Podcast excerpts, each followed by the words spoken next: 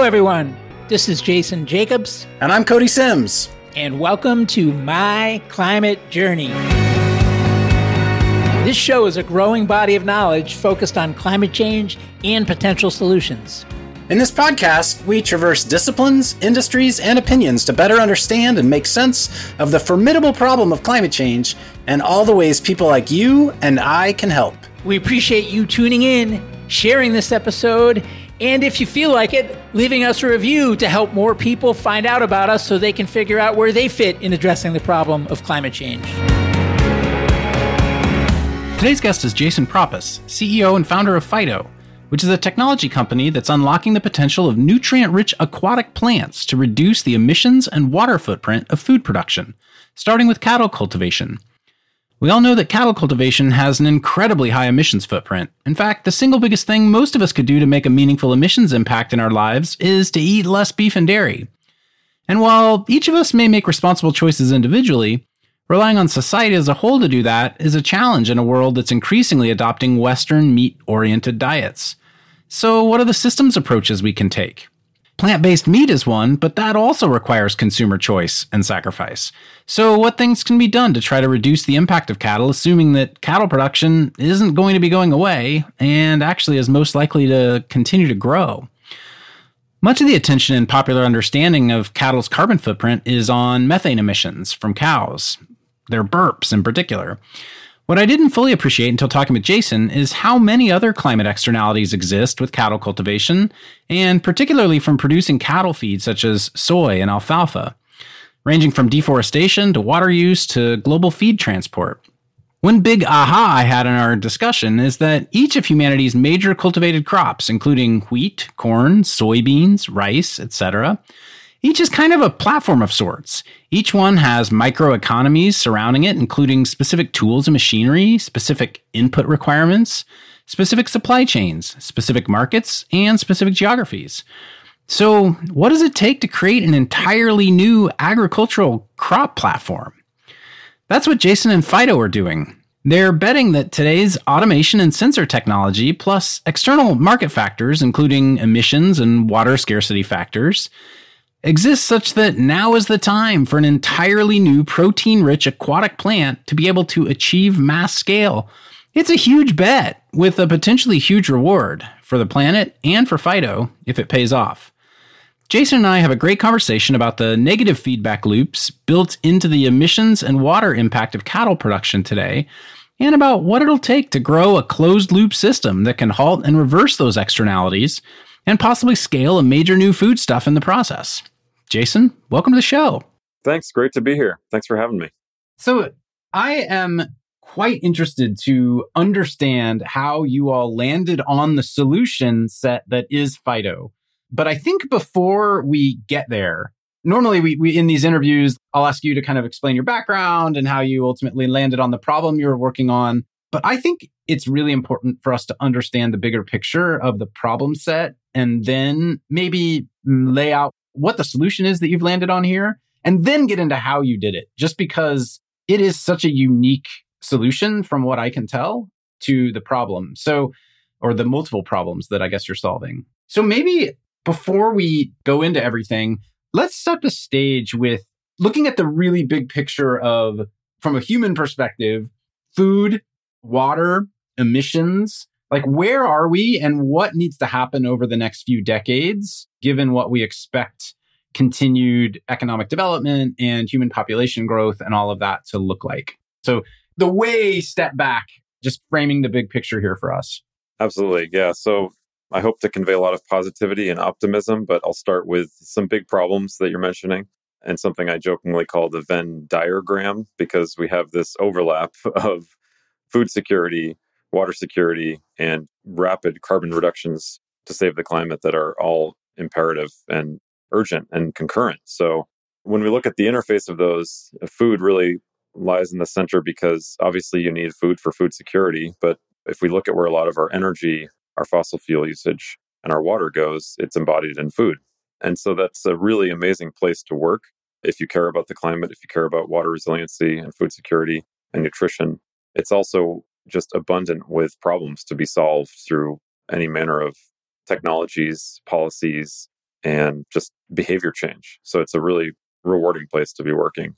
And we did arrive at this with the intention of having a company that could really rapidly decarbonize the food system. But as you point out, along the way, we're realizing there's so much more to be solved, and hopefully, areas that we can really provide some compelling solutions on water use efficiency, on land management. We're looking more and more at labor considerations because that's been a huge issue for food producers around the world. Yeah, there's an abundance of problems to be working on in this area. And from a food perspective, what does the expectation look like on the amount of, I guess, food production growth that we are likely going to need to hit? And then tying it back to climate change, what is food's impact today from an emissions standpoint broadly in terms of anthropogenic emissions, such that I'm already kind of burying the lead here, but jumping ahead, assuming we're going to have to continue to increase food production dramatically if we continue to do so at the using the methods we do today, the climate impact of that, I assume, is fairly devastating. Yeah, the climate impact and also growing crops in a changing climate is really difficult. So it's reducing the emissions from the food production so that we don't make the climate even worse, but it's also dealing with the climate change that's already upon us and meeting food security. So there are people out there that are really smart and spend their life uh, studying and modeling how much food we're going to need for our population. And folks at places like the FAO talk about needing to double our food production in the next 30 years. And if you look at smart people working on climate modeling, we need to reduce our carbon emissions from the food sector by at least 70% in the next 20 to 30 years. And if you look at land availability and water resource management, you're looking at having the amount of water you need to make a pound of food nutrition for a human to meet these other goals. So it's a really difficult stack, and there's a lot of risk in there that we won't be able to meet it as a species. But that's where we get really excited to give it a go because there are certain things you can do to have a synergistic improvement on all three of those things. And you have to look at where does the majority of food go? How is it generated? And where are the largest areas for improvement that we could hit as soon as possible? And I think to that point, the number one answer that many people will cite when saying, Hey, how do we get out of this triple negative feedback loop that you mentioned is stop eating cattle. Eating beef is by far the heaviest emission footprint of any food that we produce at scale. It consumes an, an, a vast amount of water. And yet, what I understand, that may be an important thing for each individual to know, but at large, as global populations develop, they tend to adopt meat and beef eating diets. And so while we all may know that individually, we're, we're kind of faced with the individual behavior change versus broad societal systemic change conundrum there, which I assume is why now jumping into a little bit about what you do, you have chosen to focus on cattle as an initial vector with which to try to solve a problem. But maybe unpack that a bit for us. Yeah, great question. And it comes up daily both on a personal level and with our team, and then with our broader ecosystem that we're working in. If you look at where the majority of crops go that humans grow, they're going to animals, they're going to livestock feed. Something upwards of 70% of the soy we grow, which is soy is kind of the king of plant protein and has been for a long time. That's going to poultry feed, dairy feed, cattle feed, and fish feed increasingly as we farm fish. If you look at corn production and wheat production, and you just look at where these flows of crops go, again, it's largely going to animals. So the natural question people ask themselves is maybe we should turn off animal agriculture. Then we'd have all this food that we could divert to humans. And that's a very logical argument and also completely ignores what humans are like in terms of how do we change behavior and incorporate cultural traditions. And what I like to look at rather than having a behavior change switch overnight, because I don't think that's very practical, is how do we continue to meet the needs of today while also building a stronger future, a more resilient future, a more sustainable future. And when you're doing something like what Fyto does, and other companies are looking at things like this, you look at we're making plant based proteins that are much more sustainable, use much less water, much less land, and make plant protein, which can be used for a number of applications. Those applications could be directly to humans, they could also offset a very unsustainable way that we feed animals. And so we made the very deliberate choice early on to solve problems that we can solve today with the technologies we have today. And you look at cows alone, and there's a massive opportunity to improve the situation as it stands. And harking back to a question you asked about where food is growing and where it's headed with population, for better or for worse, even with the most sustainable diets in place and modeled out in the next 30 to 40 years, you can pretty much guarantee that animal agriculture will increase before it decreases. And I'm not hoping that happens. A funny fact about me is I've been a vegetarian for over 20 years and a vegan for about eight of them. But that has nothing to do with what our company does because I look at where food goes, not what I eat personally. I'm able to make those decisions and choices because I have that luxury. A large, large fraction of vegetarians in the world are vegetarians out of economic inequality, not out of volunteer diet change. And so you have to look at when folks get access to resources where they can choose more and more what they eat, is it ethically okay to say, sorry, we messed this up for the last several hundred years. You can't eat that anymore. I don't think that's okay. And I think what we want to figure out is how do we incentivize, again, building a more resilient future and food system, but also solving problems that are here now and are growing now. And in this case, livestock agriculture is here and it's not going away overnight. So we want to face that head on. It's interestingly some of the same conundrums in the energy sector, right? Which is can you possibly cut over to 100% renewables? But what about the parts of the world that still need to develop rapidly and quickly and cheaply where renewable deployment isn't quite ready to scale there yet? Kind of the ultimate climate justice, I guess, originally is how do you help the rest of the world manage their own access to quality life while doing so in a way that doesn't torpedo the entire planet? It's a great point and it's very relevant to my journey because I really started bulk of my career has been in the energy sector and looking at energy access issues in emerging markets. And so I think you're exactly right that there's some direct analogies to how we want to get rid of fossil fuels and I'm fully for that. And it's also true that fossil fuels have enabled the increased penetration of renewables into the grid because they offer that more stable backbone as we transition and as we learn about storage using batteries, for instance, at the grid scale. And so it's okay to have transition periods. In fact, they tend to make things a little smoother than a sudden binary switch overnight, which tends to lead to things like blackouts in the power grid and food insecurity in the food system. Looking at the existing cattle production system, I guess for lack of a better word, what do cows eat today? You mentioned soy. My understanding of soy is that it's a obviously a very important crop, but also a huge contributor to deforestation, particularly in the Amazon. I believe cows eat alfalfa, which living here in California, I understand to be a huge water consumer. So maybe break down like what does the cow's diet tend to look like today and what are those downstream impacts of the way we grow feed for cattle? And then we can go into all the other climate impacts of cattle, which we should probably touch on as well. But let's start with the food side of things. Yeah, and it's a huge chunk of the emissions of livestock agriculture is the embodiment of carbon in the feed, and not just the production of it, but the transport, because it's often coming from very, very far away. There's some really shocking things happening in the way that feed flows around the world.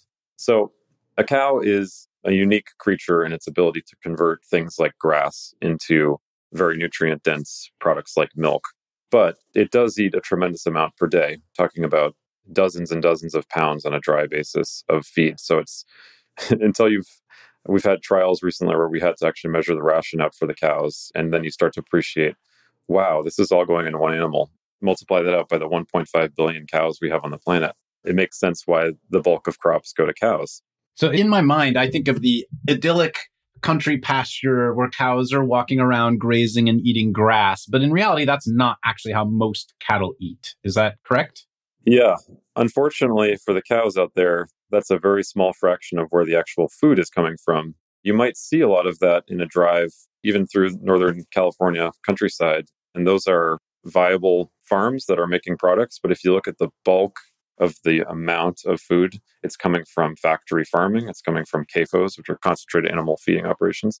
But you're making an important point, which is different cows eat different things in different parts of the world. And you want to always factor that in. But the bulk of milk production, the bulk of meat production, particularly in our neck of the woods in the United States, is coming from these concentrated animal feeding operations that typically have over a thousand head of animals per operation. And they're spending millions per year on feed that's coming from hundreds and thousands of miles away and is just a tremendous source of carbon emissions when you look at how that feed was produced, how it was transported. And you touched on two feed ingredients that are very important to cattle and also very important for our mission at Fyto soy and alfalfa, two very different crops that are grown in, in very different places. But have huge implications to the global food system. So, starting with soy, you're absolutely right that there's a very ugly shadow to soy, which is the amount of deforestation it has required to keep it the king of protein. And Brazil gets a really bad rap for soy production because they have had to knock down several million acres per year in the Cerrado and in Amazon over the last 15 years to make way for the demand. But you also have to look at the demand side. And it's us eating soy products and eating products that ate soy products that's really asking for that soy to be produced. And in the United States, we've largely deforested the areas that now grow soy. So we kind of already did that. It's not that Brazil's particularly hateful of their forests, it's that they're trying to do with the same climate justice conversation we were just having. Exactly. Around the order of events in which they happen. And did they happen before or after the climate awakening, I guess, for lack of a better term? Exactly. And so where I get more interested in how we can help is how can we make it economically incentivizing to have it be a no brainer that you shouldn't knock that forest down? There's actually a better choice, a choice that's going to be more profitable, more sustainable. And that's where we really like to play at Fyto is figuring out ways that this is a no brainer where you wouldn't do that practice that is not sustainable. So if you look at other things happening with soy, because it goes far beyond Brazil in terms of the environmental issues, something that's fascinating the US used to be the largest producer of soy, and now Brazil has surpassed it slightly. But in terms of organic soy, so if you have an organic dairy operation or an organic poultry operation, you have to use organic soy to feed those animals to have your certification. More than 50% of that comes from India and Turkey to the United States. So we're importing from literally the other side of the planet because of the very strange incentives for whether you should grow organic versus conventional that farmers have to face the amount that they have to change to be able to produce their crop, which at the end of the day means most US soy farmers prefer to do conventional because it's less of a headache. And that means we have to import a tremendous amount. And all of the carbon that's involved in transporting that is a huge lift. So, again, what you'd want to see is the consumers of this soy, which in a lot of cases is livestock. Wouldn't it be great if that was closer to the production centers of the things they're eating? So, we look at distributed feed production as interesting as distributed energy production. You were talking about the energy sector. The dream there is that we have distributed renewables that are powering homes close to nearby where the consumption centers are. And usually the downside of that is scale of economics. Having centralized production of things tends to be cheaper. We want to really invert that and show that that's not the only way to think about things, that you can actually have more cost effective, decentralized production of feed, which we can get into a little bit later. But that's really kind of the core. Yeah, definitely want to touch on the logistics as we kind of get more into how your system itself is set up. Maybe talk about the um, alfalfa side of things. Yeah. Yeah, I'm glad you brought alfalfa up because it's such a complex issue. Recently, reports have come out that are, I'm getting a lot of inbounds now about this, where the West's water problem, which is becoming everybody's problem in the United States because of how much food is produced in the West and how much water it requires, more than 20% of the water is going just to grow alfalfa for cows. And so that dwarfs the amount of water that's going into all residential water use. And so you do want to have reduction in watering of lawns and non essential water use. But if you look at where most of the water is going, it's going into growing alfalfa. It's the largest crop under cultivation in California, where we grow hundreds of crops. And almonds get a bad rap for water use because they're a large water user, but alfalfa is about 40% higher per year the question is why on earth would we do that? And again, it's because the demand is there. The largest agricultural product California makes are dairy products in terms of dollar amount. It's a multi billion dollar industry from the state alone. It supports tens of thousands of people, and it's really globally relevant. If you look at where all that milk product goes, it's to nearly every country in the world in the form of butter, cheese, ice cream, yogurt, milk powder. So it's an incredibly important commodity and it's completely reliant on alfalfa at this point, which means that the water and land use is intimately tied in California to what cows eat. And why is alfalfa used? It's because it's a nitrogen fixing crop, which means it doesn't need as much fertilizer, which is a great thing. And it's in California, grows at such a rate that you can chop it several times per season. So it's almost like you get a boost in your yield because of the way in which it grows, and you can continue cutting it back until a few years later you have to replant. So it's a really great choice if it was imperative that you have a land crop. But what we're trying to show is we can be an order of magnitude better in terms of water use efficiency and yield and you don't have to use arable land. And so I think what you're going to find is as we reach scale, there's going to be room for alfalfa still. We're not trying to completely replace alfalfa, but the amount that we rely on this one crop that is incredibly water intense is pretty frightening. And it is, has really strong implications for water security in the state and beyond. And it's actually become illegal to grow alfalfa in parts of the Middle East because of the water use. The Kingdom of Saudi Arabia, for instance, has outlawed the growth of alfalfa and instead has purchased land in California to ship alfalfa back to Saudi Arabia for the use of their cows, which is just a fascinating flow of drought, basically, where it's needed in a place. And so you find a place that's going to allow you to grow it and then you send it back. But do we think that's sustainable? Wow, it shows that there's no equivalent to scope two emissions in the, wa- in the uh, water space, clearly, if that's what's happening. Fascinating. You mentioned alfalfa's nitrogen fixing, but I also believe that there's quite a bit of groundwater pollution from nitrogen fertilizers from livestock operations as well. So you have kind of a double whammy and maybe less on the alfalfa side and maybe more on the soy or corn or other animal feed side. But maybe talk about the underwater impacts of animal food production too. Absolutely. Huge, huge problem. We just had a great group come through to see our technology because there's task forces being set up now to address the nitrogen emission problem in water supplies. It is a huge problem, and it's actually largely coming from the manure management of these livestock operations. Much runoff comes from fertilization of crops, and many of those crops are going to animal feed. But another huge issue is what happens with all the nitrogen that's coming out in animal waste. And if I can put a plug in for what we're doing at Fyto, we're really trying to solve one problem with the other. So what we do is we bolt onto a livestock operation. We take that manure that has really great nutrients in it, in theory, and we safely convert it into plant protein that is essentially recycling that nitrogen instead of emitting it into the water supply.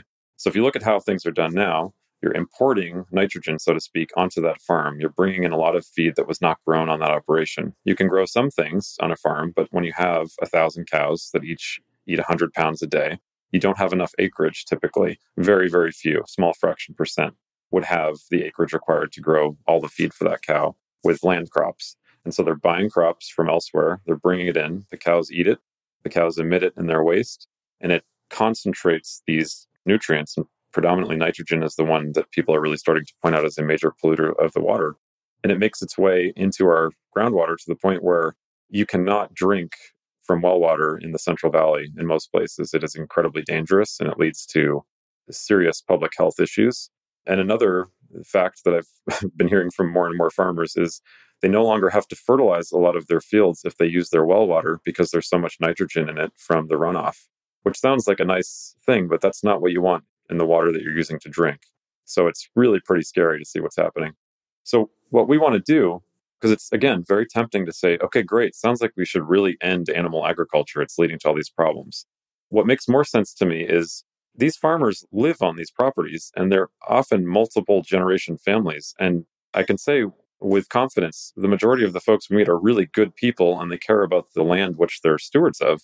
They're not out there trying to pollute and they're not out there trying to degrade land. They want to leave the land healthier than they inherited it for their kids. That's legitimately what their goal is.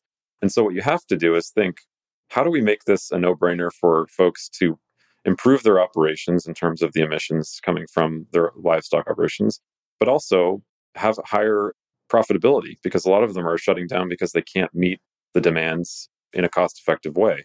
And so, if you can find a way where you can use a crop that really consumes the majority of the nutrients in their waste and produces a feed on site, it's solving multiple problems. You're looking at water use now, you're looking at the embodied carbon that would have gone into growing those products elsewhere. You're looking at the transport that's now being mitigated by having it on farm. It doesn't have to be Fyto, but if you're looking at things that can take that waste stream and turn it into crops, and this is how farmers work now. I mean, they apply manure on their fields and they grow corn silage. And so, what we need to do now is do that about 10 to 15 times better if we're going to continue to meet the demands of the food supply.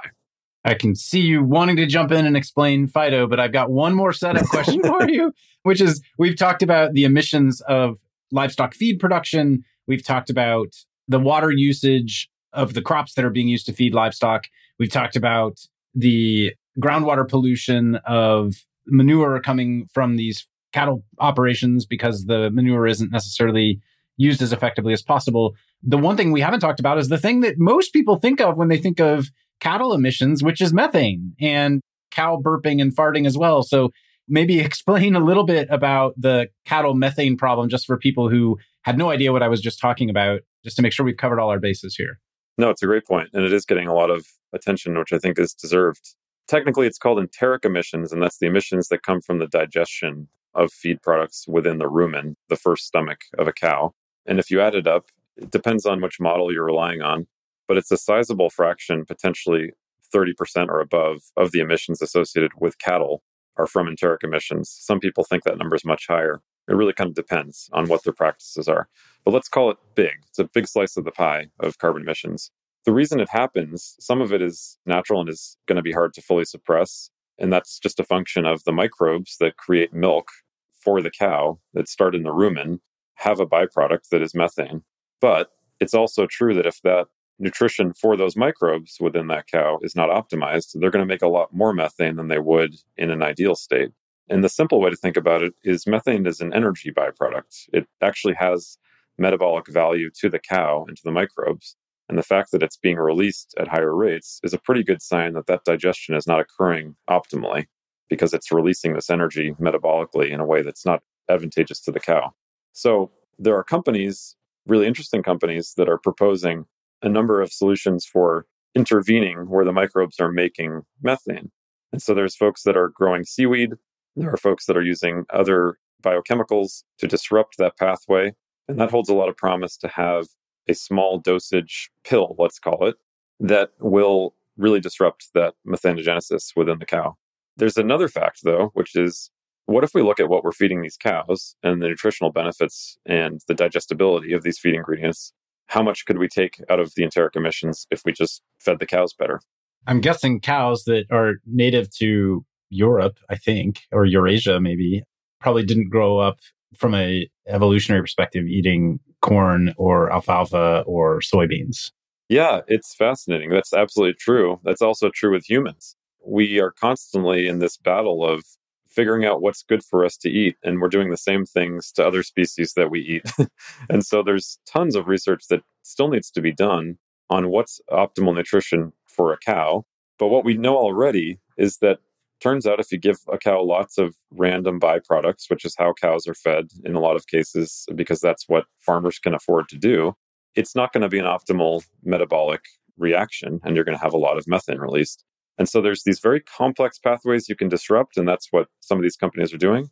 And there's this very simple nutritional balance that you can work with animal nutritionists and veterinarians to say, you know, I think this cow is probably a little bit deprived of rumen degradable protein, or maybe it's getting too much. And you can look at the mass balance within the cow. How much is it eating? How much is it emitting through waste? How much is it emitting through enteric emissions? And you can actually look in real time at what changes to the diet due to that change in mass balance. And so we're doing that currently in scientific trials to figure out exactly what levers we can turn that allow the cow to be healthier and emit less methane because of that digestibility of its diet. And that's sort of a separate pathway from what these other companies that are doing important work on just disrupting methanogenesis. But it's a huge issue. And what we really hope is that we can partner with a bunch of really smart groups and people to take a lot of the carbon sting out of dairy operations. And it's going to be a team effort for sure. We're going to take a short break right now so our partner Yin can share more about the MCJ membership option. Hey folks, Yin here, a partner at MCJ Collective. Want to take a quick minute to tell you about our MCJ membership community, which was born out of a collective thirst for peer to peer learning and doing that goes beyond just listening to the podcast. We started in 2019 and have since then grown to 2,000 members globally. Each week, we're inspired by people who join with differing backgrounds and perspectives.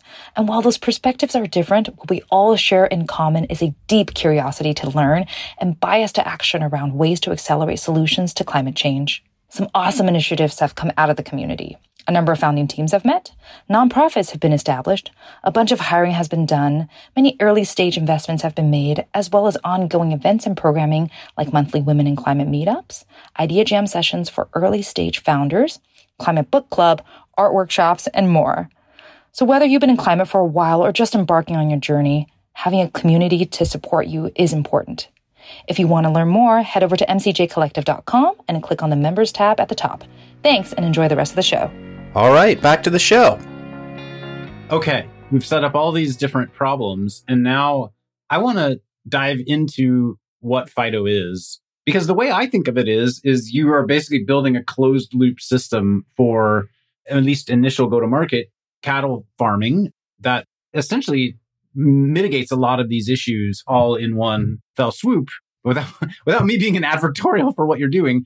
Maybe describe it and then also we'll go into like what is the crop you're growing but then how the whole closed loop system that you're building tends to work. Yeah that was a great description. You're officially hired for our marketing team it's really a closed loop system you nailed it that's absolutely the goal and what we're proving out but at its most basic before we even dive into dairies and how we work specifically on dairies. What we're trying to do is show that there are these crops that we have not grown conventionally as a species for no other reason than they just didn't make the cut the first time around with what we thought we could farm in our agrarian communities. So if you look at why wheat and corn and soy made their way to the top, there are some logical reasons and there's also some happenstance that happened. So in our case, we grow these specialized aquatic plants that are incredibly productive at making some very important ingredients for humans and for the animals that humans derive products from. Things like digestible proteins, starches, lipids.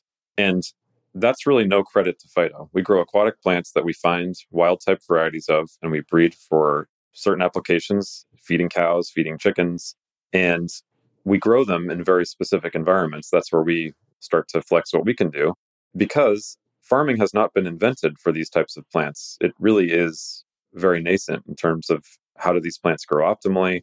How do we make them have year round growth cycles? And there's some just amazing facts about these plants that lend itself to automation in ways that we're just starting to do in land crops as a species after hundreds of years of development. So if I think of corn or wheat or soy using a tech brain, if I think of those as platforms, each one of those has had an entire ecosystem of developers and use cases and technology built up all around it to enable it to have it be a thriving platform ecosystem as a crop.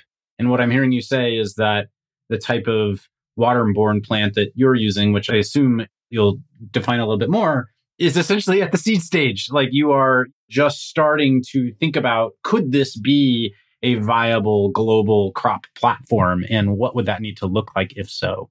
Yeah, and obviously I'm biased, but I'd say we've already passed that test internally. We know it can be a viable crop globally.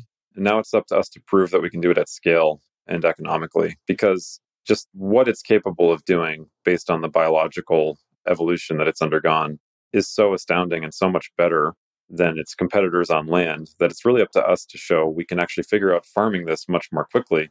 And one thing that helps us is the incredible growth rate of these plants. A season for us is several days. It doubles every two days. And so you can have a vast learning in a week trial. And so think about how many seasons that would require and how many years that would require to do with corn. You basically get 40 shots as a farmer to figure out how to grow your corn better on that land. We get hundreds of shots per year to figure out exactly how to grow our crop and what different variables lead to in terms of outcomes for the crop. We like our chances of having a very steep slope and getting to a deeper understanding of how to farm this than would be possible with a land crop. I definitely want you to dive into what that looks like in that whole system. But one more setup question for you, which is we've defined the problem of why now is important for a different solution. We haven't defined the why now is technology ready to support the solution that you are pursuing. So maybe use that as a way to help us define what it is you're building from a system perspective. And if there is technology advancement that's happened over the last decade or two that has enabled you to grow this crop at a scalable way such that it wouldn't have been possible 50 years ago, perhaps. Absolutely. Yeah. And I should point out people for literally over a thousand years have known that aquatic plants broadly can offer a tremendous value. And it's literally written in papyrus scrolls the use of aquatic plants to feed birds that were raised for food. What hasn't happened and is really being unlocked by technologies that we have today and very recently is the ability to farm this at scale. Go from that serendipitous, let's pluck some aquatic plants out of this river or pond and use them, to let's really farm this to be a globally relevant crop. And every crop that we have in the grocery store had to go through that transition, and it took a long time. And we're trying to show actually, with the tools we have available to us, we can do it much more quickly. So, broadly speaking, I'd say automation technologies, power technologies in terms of generation and storage has unlocked a tremendous amount for us to the point where we can be truly a renewable food company. That's sort of how we think of what we're doing. It's the equivalent of a solar panel generating power near a use case. We think food can do the same thing. You can use solar energy to grow protein, and you can use renewable energy to drive the process that makes it a usable form. So it's really the concurrence of renewables, automation technologies, software, and a number of sensors that we can get into that has allowed us to develop a platform that's a very smart digital farmer for growing aquatic plants that learns as it goes rather than relying on generations of know how in the way that we've done traditional farming.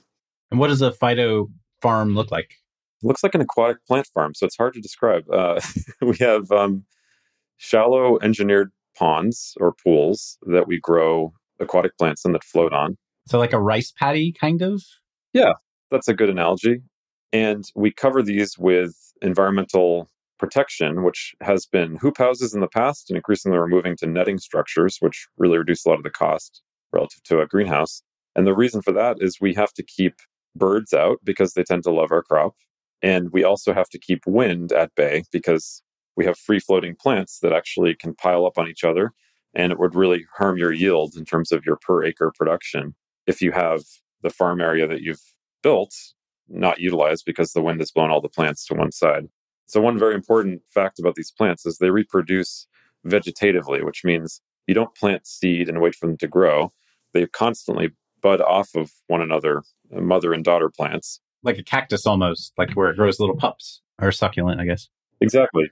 And what that means is in the way that they grow, they need to have the right, the sweet spot of spacing between them, not too much, not too little, which really points to where we've had to spend a lot of our tech development time in achieving the ideal growing conditions to generate the yields that we're able to in a way that doesn't require tremendous amounts of manual labor to go in there and pick out plants every day. Because the thing that makes this so exciting is also what makes it very difficult to scale at the beginning, which is these crops are so productive that you have to harvest them every day of the year. You have to feed them every day of the year.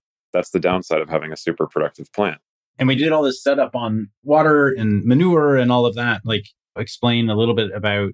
I mean, I think aquatic plant. I'm like, wow, this is sitting in water. It's got to be using more water than an alfalfa or something. So I assume that's not the case. That's not the case. Thank goodness. Okay. Yeah, no, great question. And it's a little bit non intuitive. So we've got waterborne plants and they're incredibly water efficient. And how can that be? Well, you look at where water goes when you're using it for land cropping, and a lot of it goes straight through poorly water retaining soils. So you apply water, it drains through, and it ends up not near your root zone where you're growing your crops. We solve that by having, we have a lined pond. Our plants grow in water. And so there's no egress of water beneath our pond. It's captured. That one's an easy one. The second one is evaporative losses. So in rice paddies, for instance, and you apply water to a, in flood irrigation, a lot of that water is lost back to the environment when it evaporates. If you were to look at on our website, for instance, an image of what our plants look like when they're growing, they form a very dense mat on the surface of the water. You actually can't really see the water it's not obvious that it's in water until you start to move the plants aside. What that does is it creates a really great barrier and truly is sort of a pool cover to prevent evaporative losses. So you still get some through the plants themselves, but it's actually very small relative to if you had a pond that was open next to it without the plants on it, you'd have significantly more water loss. So then the last place where you lose water, and I use lose loosely is through the product itself. We have these wet plants that we harvest, and then we can mechanically press them to remove a lot of the water from them to feed to the cows in a more dense format. But you can recycle that water because that water is not lost. It's been squeezed out of the plants. And so when you add that all up, you can have five to 10 times less water use per pound of protein produced than the best land crops out there because of just the nature of how these plants grow. And how does it compare from a protein density perspective to say soy for cattle feed. That's where it's truly an amazing plant. So there are some aquatic plant varieties. We grow a lot of lemna in the lemna family. colloquially known as duckweed. And there's 38 species of duckweed. Within each species, there's varieties that have different components, different conditions they like to grow in. So we've got our own special variety that's a wild type, but we've been breeding now for a couple of years and works really well for dairy cows. And we've been able to consistently hit above 40% protein by mass, which is a heck of a lot like your best soy that you'll find. And if you look at alfalfa, which is also fed quite a bit to get some protein levels in the cows, that tends to be 16, 17% protein by mass. So we're more than doubling the protein content of alfalfa, which is a big deal. And we're at parity with soy with a product that is much, much friendlier to the environment as you grow it. And yeah, on that point, fertilizer use impact here? This is something I really like to stress. We have never used synthetic fertilizer in our production of our plants. The only thing we have used in at least the last two years with our larger scale growth has been recycled animal waste. And that's a very important thing for us to live out because it is the whole point of the closed loop nutrient process is showing we don't need to import chemicals and fossil fuel derived fertilizers to make this work. We can use what is already present on a livestock operation, which is nitrogen, phosphorus, potassium, and micronutrients that are coming out of the animal in the form of waste. And we can put that into the system to generate feed that then offsets the need to import those feed ingredients. The final thing we talked about was the methane impact of cattle itself. Is there any uh, positive impact on that with Fyto? Yeah, so we really want to definitively answer that. What I can tell you is we're in the midst of trials that are measuring that from live cows, which is the most important.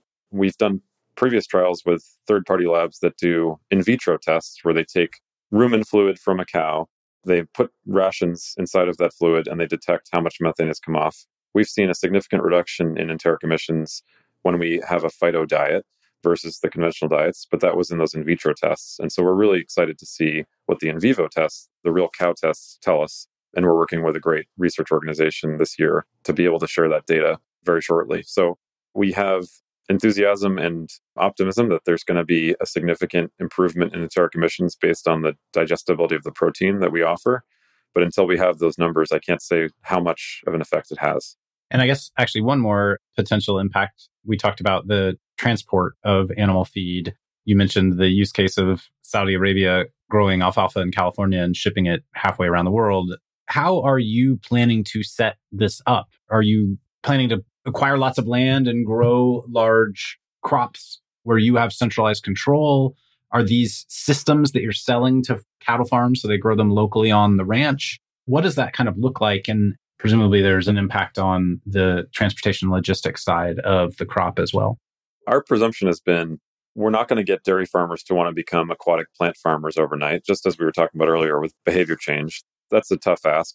Dairy farmers tend to be pretty busy as is in taking care of cows, and this is a pretty different thing to farm. So, our model really hinges around we'll build, own, and operate facilities and just sell feed to consumers of feed. Now, where I do think that could change over time is I get questions pretty often from folks that try our product through pilots. You know, when can I own the tractor, so to speak? When can I really bring this equipment onto my farm and run it myself? And far be it from us to prohibit that in the future. What we think is for the near term, for the first phase of commercial rollout, we're going to be the people that run these farms because we know how to do it and it's difficult to convey quickly. But this is also where the automation is so important to our scaling up. We need to make it, and we're well on our way, but there's obviously still work to do. We need to make it so that there's not a significant amount of human in the loop in growing and harvesting these plants. It's really the engineering team and the plant science team that I work with. They're pulling off miracles every day on how much more automated it's becoming. But it's not for the fun of it or because we think that makes it an interesting tech company. It's because it's the only way we imagine it's going to work across millions of farms across the globe, which is what our actual goal is, is to rapidly decarbonize the production of these ingredients for the food supply, which is going to require us to be on hundreds of thousands of acres. So even if we can use 10 to 20 times less acres than growing alfalfa or soy to produce these proteins, we still have to be on a lot of livestock operations to have impact. And the more that these systems can run themselves, the much more quickly the adoption curve will be overcome. From a business model perspective, my head goes to like roses, where certain growers build proprietary strains of roses and own the IP on that and like monetize that as a plant IP. Is that your business model or is it? I, I can't think of anyone who says, I own this crop as a company. Like, this is my crop. And so, like, I'm really interested to understand how you're thinking about growing the company as an agricultural business. Well, I will say there are some very successful giant companies that own crops, and it's led to a lot of challenges for farmers because it leads to a lot of issues with if there's accidental seed transplanting in a field. Yeah, you're right. There are definitely, I own this seed mix, but it's not like I own this entire crop family necessarily. Yeah. So our business model is very much not around proprietary seed. And again, we don't use seed, but let's call it the equivalent of these mother plants that's not where we're focusing our IP. Although I will say there's a tremendous amount of in house knowledge you acquire by running these constant trials that, again, you're learning something every few days. And so you're constantly building your knowledge base and not just on one crop, but we have a library of crops for different applications. And so you really start to build quite a large compendium of knowledge about how to grow these plants. And that means when do I feed them? How often do I feed them? What do I feed them? How do I harvest them? how can I monitor for any pests that might happen? How do I proactively deal with that? Just like any farming application. And so there's a lot of IP in kind of the trade secret of growing these plants, even before you worry about protecting uh, plant varieties. But the bulk of our protected IP and where we have both patents granted and, and filing is on the automation technology because we've had to invent the combine, so to speak, for aquatic plants. We call it aquatic robotics because it's really a very different application of robotics and automation than have been done, but also eminently solvable. So you have these plants that are flowable, which is such an advantage to a land crop that has to have several unit operations where you're preparing soil, you're planting seeds, you're tilling back the soil, you're applying fertilizer. We have a flowable crop in a media that can have its nutrients flowed into it. Hydroponics obviously is a real field that's growing, vertical farming we're using a lot of the same principles, but we're doing it in a crop that can double every three days. So you don't need to go vertical. You can have those vertical yields for a protein crop in a much simpler growth system. But what has to be very sophisticated is that technology that addresses its daily needs. How do I feed it what it needs? How do I harvest the right amount? How do I scan for proactively for any issues that might come in? And that's how you achieve the yields that allow the per acre unit economics to make sense to scale up. Got it. And so that presumably then does complement the vision you said of there's no way you can own and operate enough of these to feed the entire dairy and cattle farm industry. Eventually, you're going to have to have other growers and you're setting up your technology such that they could buy or license your technology to be a grower.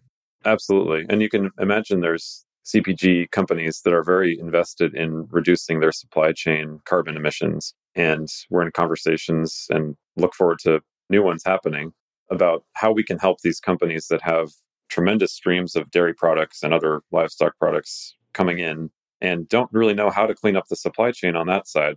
There's a lot that can be done at the manufacturing, but how do we improve the production of the raw ingredients? And we think we have answers for some of it.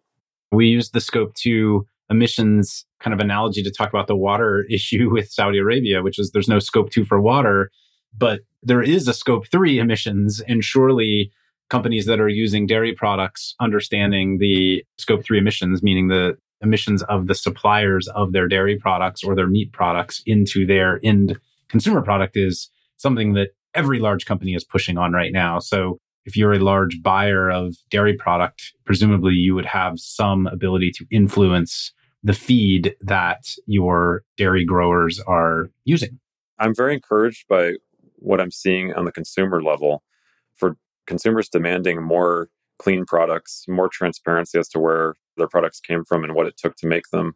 And it's led to some really powerful statements in the supermarket, which is in the UK in particular, they've started to ban ingredients that have Brazilian soy as part of the feed supply chain. So companies like Tesco are not going to import cheese that has Brazilian soy derived dairy in it, which is a very sophisticated thing to track down.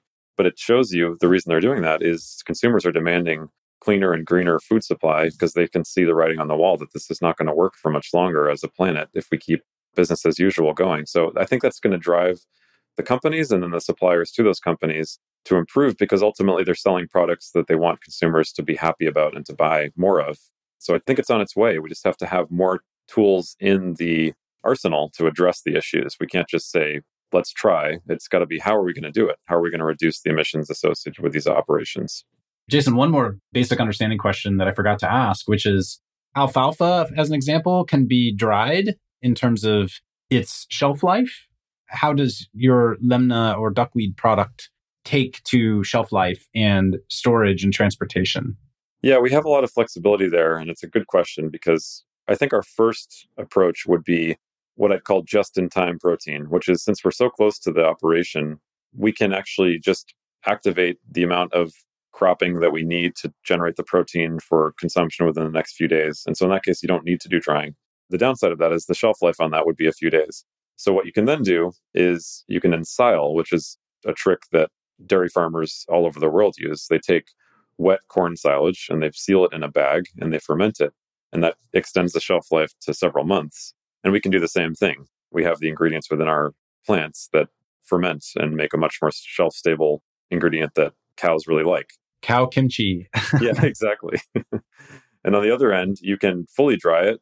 You just have to account for that in your energy economics and your cost because it's going to require capex and opex to dry a product that has water in it, which is done routinely. But our first guesses would be let's try to avoid adding more energy and cost to the product if it can be healthy and well utilized in a form that's not fully dry. Excellent. Where do you think the company goes? Like, how long, what does the path look like for you focused on dairy feed and cattle feed? And then beyond that, does this become a human product? One of the questions I found myself thinking about as you were describing everything is gosh, I wonder what the life cycle analysis from an emissions perspective is of beef raised on Fyto versus alternative soy based meat.